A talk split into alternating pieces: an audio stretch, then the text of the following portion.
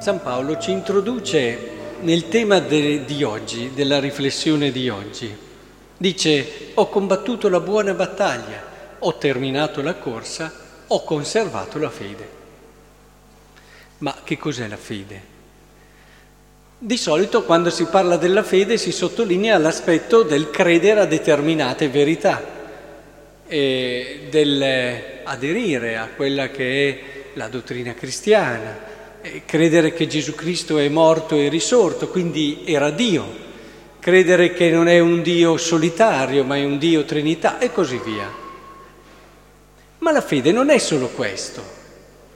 La fede è anche comprendere che la cosa più importante della vita, che la cosa più bella che possiamo vivere nell'esistenza, che l'esperienza più vera che ogni uomo può fare, è quella di incontrare Dio, di vivere del suo amore, di godere del suo abbraccio. La fede ci dice, io sono nato per questo. Capite allora che non è solo dire bene Dio c'è, poi io mi faccio la mia vita, cerco di, di, di comportarmi bene, cerco di fare a modo. No, Vuol dire Dio c'è e Dio è ciò per cui io sono stato fatto e quanto di meglio io posso vivere nella mia vita e nella mia esistenza.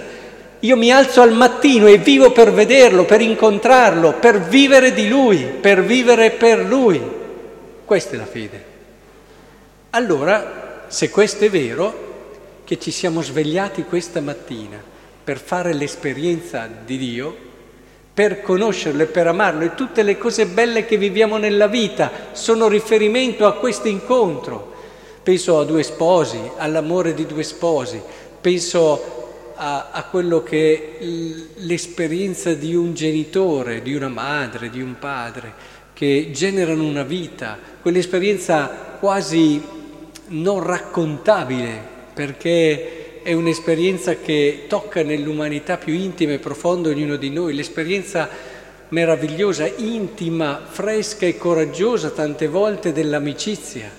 Insomma, ci sono tantissime esperienze della vita, anche esperienze di professionali, di soddisfazione, di realizzazione, tante cose che se sono lette nella prospettiva giusta, se sono lette alla luce della fede, mi dicono tu vivi questa esperienza bella, però ricordati che questa esperienza ti richiama, ti parla di un'altra esperienza che è quella per cui sei nato. Sei nato per questo.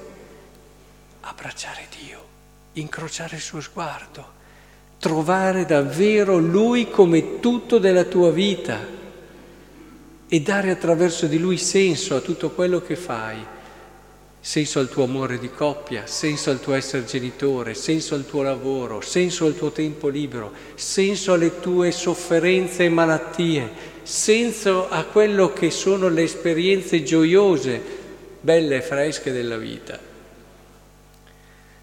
Se questo è vero, il fariseo ha perso tutto, per questo non è giustificato, perché lui non ha fatto l'esperienza di Dio ha vissuto, come ahimè fanno in tanti, un'esperienza di fede limitata al comportarsi bene. Non aveva chiaro che quello che è il senso di tutto il suo comportarsi bene è poter abbracciare Dio, incontrare Lui e perdersi. Allora non ti interessa niente i tuoi meriti, le tue cose, quello che hai fatto.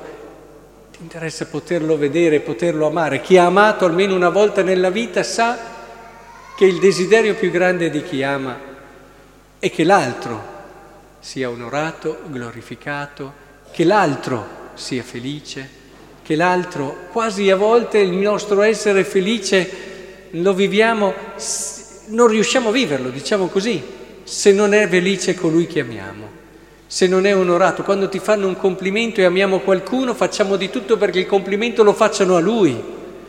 Se c'è un merito, e te lo dicono e te lo sottolineo, fai di tutto perché lo facciano a chi ami, perché se viene fatto a te ti senti... Il problema è, abbiamo mai amato una volta nella vita, ma amato veramente? Spero di sì. Perché allora questo vi sembra non chiaro e evidente, ma ovvio. Ora, se è vero questo, allora dobbiamo davvero riscoprire il senso del nostro essere cristiani in profondità. Perché preghiamo? Per metterci tranquilli abbiamo fatto il nostro dovere, ci siamo comportati bene, dobbiamo ottenere delle grazie e tutto via. Bene, alcuni aspetti anche sì, però non è l'anima. Io prego perché il mio cuore tende a vedere Dio, allo sguardo di Dio, alla sua vita.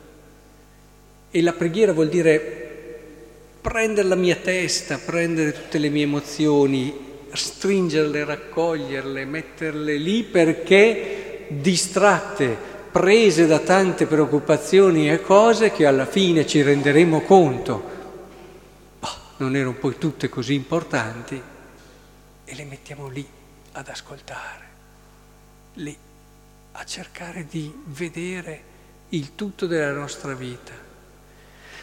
Perché ci comportiamo bene?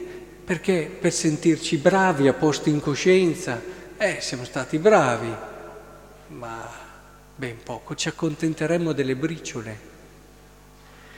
E invece ci comportiamo bene perché il nostro cuore anche qui si essenzializzi, cerchi di trovare il suo centro, cominci a vedere nel modo giusto, si apra, perché la carità fa questo nel cuore dell'uomo e possa godere di Dio e del suo abbraccio. Ogni volta che facciamo un atto di carità sincero è come se ci mettessimo davanti a Dio e gli dessimo la possibilità di abbracciarci. Ora è evidente che è qui che dobbiamo ritrovare il senso, perché allora non ci ricordiamo neanche più di quello che abbiamo fatto di buono e di giusto, su quello che stiamo dicendo in questi mesi. L'ultimo pensiero che ci viene in testa è quello di giudicare il fratello. E così entriamo in quella logica che è la logica della pienezza. Siamo fatti per la pienezza. E quando si è pieni non ci si lamenta, non si giudica. Quando si è pieni ogni giorno viene vissuto con quella giusta intelligenza che è propria della fede. Ecco allora perché uno va a casa giustificato e l'altro no perché uno ha fatto l'esperienza di Dio e ha messo Dio nella giusta posizione. L'esperienza è questa. Non vuol dire che non dobbiamo comportarci bene o tutte sciocchezze quelle. Il comportarsi bene ci vuole e serve, ma vissuto nel modo giusto per arrivare lì. Altrimenti è come se noi ci dessimo da fare però abbiamo sbagliato la strada iniziale, corriamo, corriamo, corriamo e più corriamo più ci allontaniamo, capite che è un problema.